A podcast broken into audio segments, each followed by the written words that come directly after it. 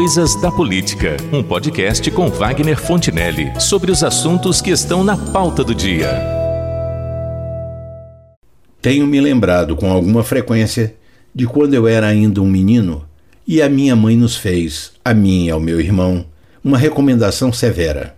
Não quero saber de vocês dois arranjando briga pela rua, mas se forem agredidos, tratem de se defender, porque também não admito que apanhem sem reagir.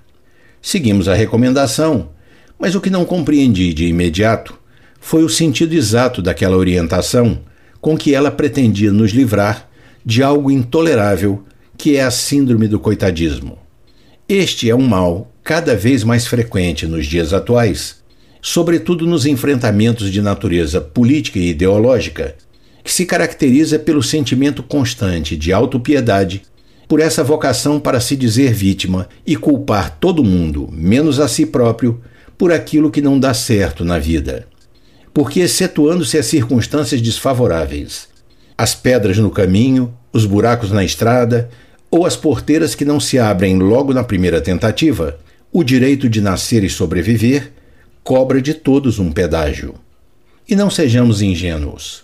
Para uns, com certeza, o pedágio é mais caro do que para outros, mas ele é cobrado de todos. E isso, ao contrário do que muitos querem transformar em justificativa, não decorre de um determinismo biológico, social ou econômico. Embora seja necessário reconhecer que, de fato, a vida trata as pessoas desigualmente, como a própria natureza trata o planeta de maneira desigual. É preciso lutar no sentido de reduzir tais diferenças, mas não é possível culpar todos os demais por isso. É muito cômodo para os portadores dessa síndrome do coitadismo tomarem como explicação para suas dificuldades e obstáculos o entendimento equivocado de uma afirmação feita pelo filósofo existencialista Jean-Paul Sartre: O inferno são os outros.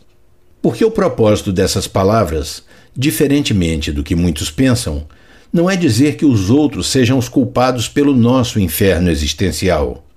É, ao contrário, dizer que costumamos atribuir essa responsabilidade aos outros porque nos recusamos a assumir as consequências das nossas próprias atitudes e decisões.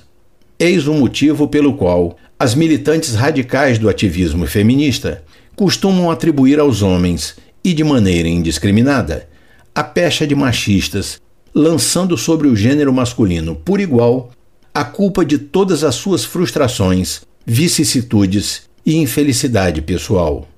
Faz algum tempo que me deparei com um desses grupos na internet ao assistir um vídeo que trazia uma longa e algo maçante explicação sobre a genitália feminina para concluírem que a culpa pelo grande número de cirurgias a que as mulheres se submetem para fazerem algumas correções de estilo em suas formosuras íntimas é dos homens. Porque, segundo elas, as autoras da publicação, os homens demonstram maior preferência por alguns modelos, digamos assim, do que por outros. E todo esse disparate com áreas de pesquisa científica.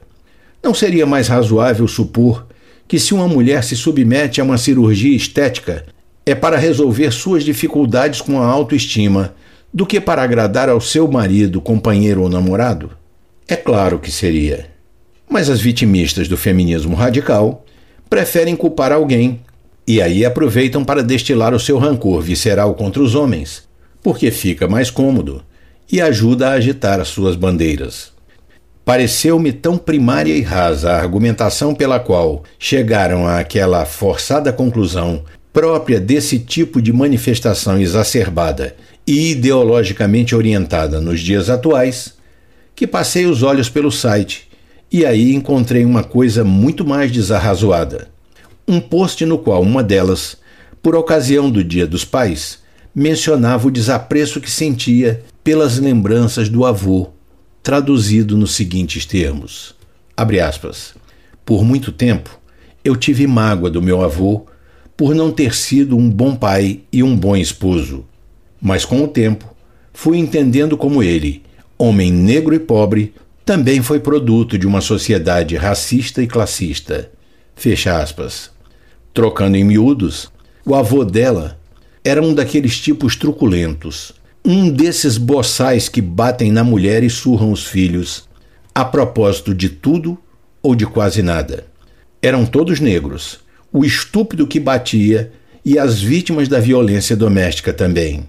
Mas para reconciliar-se com a memória do ancestral, ela encontrou uma justificativa mais do que cômoda: culpar os brancos e os ricos. Ou seja, inventou um jeito de culpar os outros pela brutalidade do avozinho, arranjando para ele um certificado de vítima também.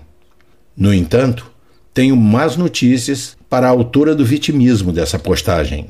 Também conheci uma família em que a mulher e os filhos eram maltratados pelo patriarca. Ele era descendente de franceses e tinha os olhos muito azuis e a pele clara como a neve. Não era rico, mas possuía um bom emprego e seguramente não passavam por dificuldades. E neste caso, a quem deveríamos culpar? Pois esta é a questão de fundo. Enquanto uns reconstroem a vida, voltados para o futuro, outros querem sempre culpar alguém pelas dificuldades do passado, com que possam justificar o fracasso do seu presente. Para os que querem olhar o mundo sob esta ótica distorcida, todos os homens são machistas, todos os heterossexuais são homofóbicos e todos os brancos são racistas. Pois é assim que funciona tal síndrome do coitadismo servindo como pedra de toque para alimentar o sectarismo político e ideológico e aparelhando os criminosos de toda laia para que se escondam atrás do papel de vítimas da sociedade. Políticos e governantes corruptos, ao serem apanhados com a mão na cumbuca, logo se dizem politicamente perseguidos. Artistas que perderam suas tetas para mamarem os recursos públicos, logo se dizem censurados ou impedidos de exercer a sua profissão.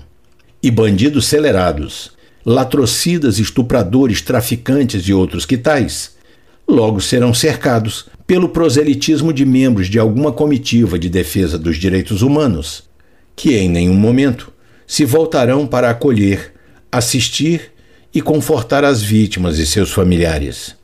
Uma completa inversão dos valores, alimentada pela síndrome do coitadismo. É o que temos para hoje.